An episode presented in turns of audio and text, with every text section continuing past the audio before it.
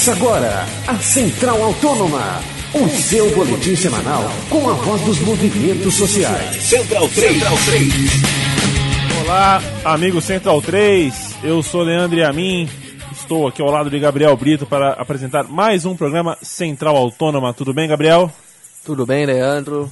Boa tarde. Vamos aí firme e forte para mais um Central. Pois é, o Central Autônoma do seu boletim semanal dos movimentos sociais que vai falar hoje é, a respeito da favela do Moinho. E nós vamos entrevistar é, alguém que pode falar com propriedade sobre isso. Está na linha para falar com a gente o Caio Castor. Tudo bem, Caio? Beleza, e vocês? Tudo em paz, Caio. É... Caio, você pode nos passar um breve histórico a respeito da favela do Moinho e nos dizer o que, que ocorreu por lá nos últimos anos? É, bom, o, o, negócio é, né, do, a favela do Moinho começou há mais de 20 anos atrás, né, o pessoal começou a ocupar embaixo do viaduto ali na Orlando Mugel, e que é próximo à Avenida Rio Branco, meio perto da Estação da Luz ali. E aí eles começou, começou embaixo do viaduto e a favela foi, foi se espalhando para o terreno da frente ali, que era o terreno da antiga ferroviária, né? E, bom, e aí agora, hoje, o que acontece lá tem uma disputa judicial pelo terreno, né?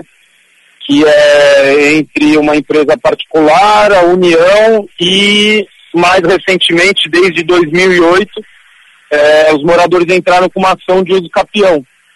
E então tem, existe essa disputa judicial que ainda não está decidida. Os moradores têm a favor deles, eles conseguiram uma tutela antecipada do uso capião que significa que a justiça reconhece a presença deles ali, mas ainda ainda está em disputa, né? E, e aí agora, é, recentemente, os moradores se organizaram lá e fizeram um ato em frente à prefeitura é, para cobrar o Haddad de uma promessa de campanha que ele fez é, no começo do ano. Ele foi lá e logo depois do segundo incêndio, né?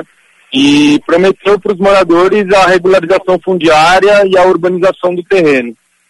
E, e aí os moradores estão tão, tão cobrando isso e estão cobrando que se, se faça, é, é, é, melhore lá o sistema de, de luz, água, esgoto.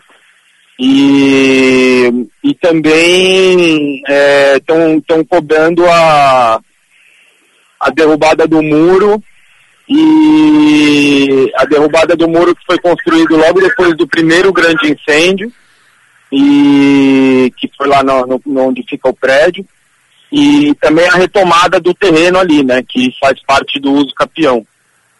É, acho que é mais ou menos isso, cara.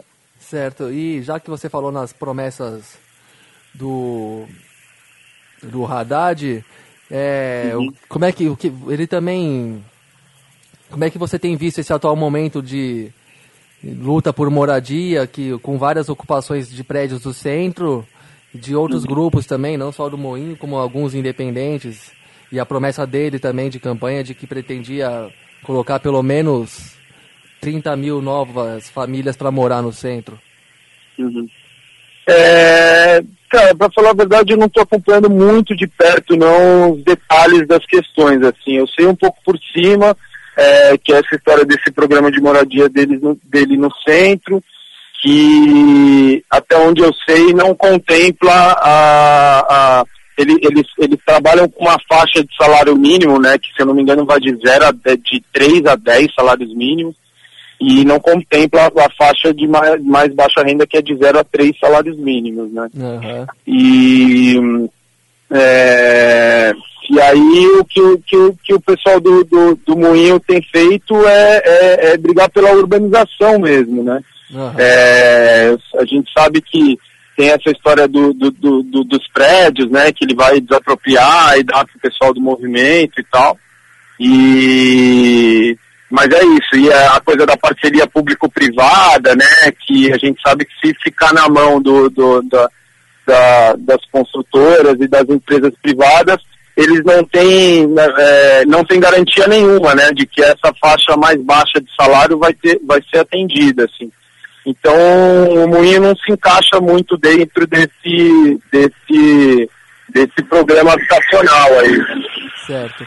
E quais grupos vieram acompanhando a trajetória dos moradores do local e que tipo de trabalho é desenvolvido ali na região?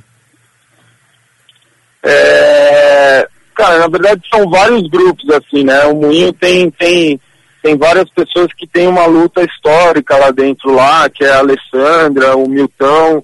O Milton é o Milton Salles do, do, do movimento hip hop organizado, MH2O, que é um dos fundadores do, do, do, do grupo dos Racionais MCs, né? E é um cara que tem mais de 30 anos aí de luta, de, de hip hop e tal. E é, que já vem há algum tempo se articulando com vários outros grupos, né? E aí, a partir dessa, é, desse ano, assim, é, a gente a está fazendo uma, uma articulação maior com vários outros grupos, assim, que vai, meu, tem, sei lá, o pessoal do, do, do Sarau do Binho, que está aqui com a gente, inclusive, Sarau do Binho, Sarau da Vila Fundão, é, Mãe de Maio, o pessoal do Movimento Passe Livre também colou, é, o pessoal da Fanfarra do Mal, é, tem uma série de grupos que estão que estão apoiando apoiando o movimento lá e, e a gente está tá fazendo esse trabalho né de na verdade, a gente está desenvolvendo lá é, um plano popular de urbanização. Assim. A gente está construindo isso para tentar dialogar com a prefeitura e construir é, esse plano de urbanização do Moinho de maneira participativa, né? Uhum. E ah, acho que é mais ou menos isso. E como cara. que é esse plano popular de urbanização? Como é que está sendo desenvolvido mais precisamente? Então, é, tem alguns exemplos disso, que desse plano popular, que, eu, que a gente conhece mais de perto, que é, é, o plano popular da Vila Autódromo, que ele foi desenvolvido em parceria com o Piabiru, que é um escritório de assessoria técnica de arquitetura e urbanismo. E é, o plano popular da comunidade da Paz, que fica ali perto do Itaquerão, que também era uma comunidade que estava para ser removida ali por conta das obras da Copa. E tem um outro exemplo que é o da Vila Autódromo, no Rio de Janeiro. É, esse plano popular é basicamente a ideia de, de, de chamar os, os moradores para construir junto com eles é, um plano de urbanização da comunidade. Né? Então, a ideia é fazer piscinas junto com eles e tal, e, e empoderar os moradores é, no sentido de, de, de, conseguir pensar a urbanização do, do, do, da comunidade como um todo, assim, né?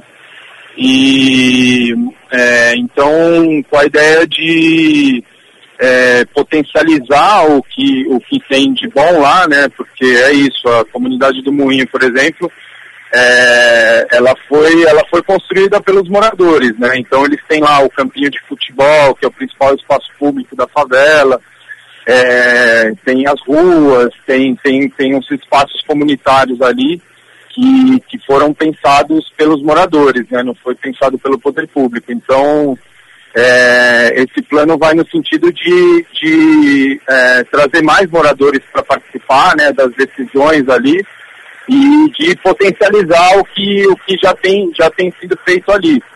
Então o que a gente está fazendo já tem uns quatro meses mais ou menos, que a gente tá, a gente chamou o pessoal do Peabiru, que é essa assessoria técnica, né? E, e a gente vai fazendo essas, essas, essas oficinas e, e, é, nessas oficinas eles vão, vão passando para a gente alguns termos mais técnicos, assim, né? Então vai entendendo o que, que é uma vez, é, o que, que é o que, que é essa urbanização participativa e tentando construir esse, esse plano é, que é o plano de urbanização definitiva né, para o bairro. E aí, junto disso, a gente também vai pensando as melhorias emergenciais lá, né? Que é colocar luz, água, esgoto, enfim. Mais ou menos isso. É, Caio, um evento que tem acontecido, infelizmente, com alguma é, recorrência, é, são os incêndios, né? Uhum. Já são alguns incêndios registrados nos últimos anos. Eu queria saber o que você pensa, o que você tem a dizer sobre isso e o que os moradores do Moinho é, pensam sobre tais ocorrências. Então, é, tem uma, uma coisa que, que a Alessandra fala, né, que geralmente as pessoas quando falam dos incêndios do moinho, falam em dois grandes incêndios, né?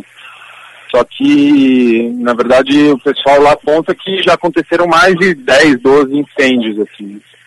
É, é isso, e os incêndios são sempre nas casas, porque o moinho fica entre duas linhas de trem, né? E, e os incêndios são sempre nas casas próximas da linha de trem, assim, né? O que e várias pessoas já viram, inclusive gente vindo pela linha de trem e jogando, é, jogando coisa para dentro da comunidade, né? Então, é, o que leva a crer que esses incêndios são, na grande maioria das vezes, acho que não em todas, mas eles são provocados, né? E o incêndio de, do final de 2011, que foi o, o, o maior incêndio, foi, foi, muito, foi muito simbólico, né? A gente que está aqui fazendo um trabalho já, já quase um ano, a gente está inclusive fazendo um trabalho de levantamento é, de resgate dessa, dessa história, da memória dos moradores, assim, porque conversando com os moradores, é, você vê que você escuta muito que, primeiro que a imprensa e os números oficiais foram de dois mortos, né, no final de 2011, dois, três mortos. Vários moradores falam, relatam mais de 30 mortes, assim. É, teve vários corpos que, que saíram pelo fundo ali da favela. É, tem vários relatos também de, de como, como começou o fogo e como se espalhou o fogo, né? O prédio era muito grande e era uma construção muito forte, antiga, né? Que era a história do Moinho Matarazzo lá e tal. E diz que tem vários relatos de que os incêndios começaram ao mesmo tempo em, em duas em duas pontas diferentes do prédio, assim, então que eles começaram em duas, ao mesmo tempo em dois, dois focos, dois pontos diferentes, e se espalhou de um jeito muito rápido, né? A, a Alessandra conta que é, é isso, a, a, a, forma como o fogo se espalhou devia ter algum líquido muito inflamável ali, né? É, e depois, na sequência dos fatos, a gente foi vendo, né? O Kassab é, primeiro que duas horas depois do incêndio ele já estava lá e a grande imprensa já estava lá e já estavam espalhando a, o que eles chamam da versão oficial da coisa, né? Que era um, aconteceu um acidente e, e, e morreram duas pessoas e tal. E, é, e aí, logo depois, eles conseguiram a, a uma permissão para cercar a área e demolir o prédio, né? E a lei Ponta fala que essa demolição do prédio, na verdade, foi uma ocupação de cadáver, né? Que acabou com todas as possibilidades de ter alguma prova, né? De que o incêndio tinha sido criminoso. Bom, o Central Autônoma conversou é, com o Caio Castor. Caio Castor, qual é, o, qual é a função que você exerce? Qual é o, o trabalho? Como a gente pode é, acreditar assim, o seu trabalho com o Moinho? Cara, na verdade a gente tem um projeto lá que chama Comboio, e que é um que é um projeto autônomo e é um, a gente fala que é um projeto de, de, de pesquisa e intervenção urbana. Assim, a gente é, tenta fazer um trabalho ali de, de reurbanização da área é, em conjunto com os moradores. Assim. Então é um trabalho de mão na massa mesmo que a gente reconstrói alguns espaços subutilizados lá dentro e dá uma, dá uma função pública para o espaço, assim. É basicamente isso, assim. Legal, Caio. É, muito obrigado pela, pela sua participação, pelos seus esclarecimentos. E Imagina, numa próxima oportunidade, quem sabe, é, tomara que a gente volte a se falar aqui dentro do Central Autônomo.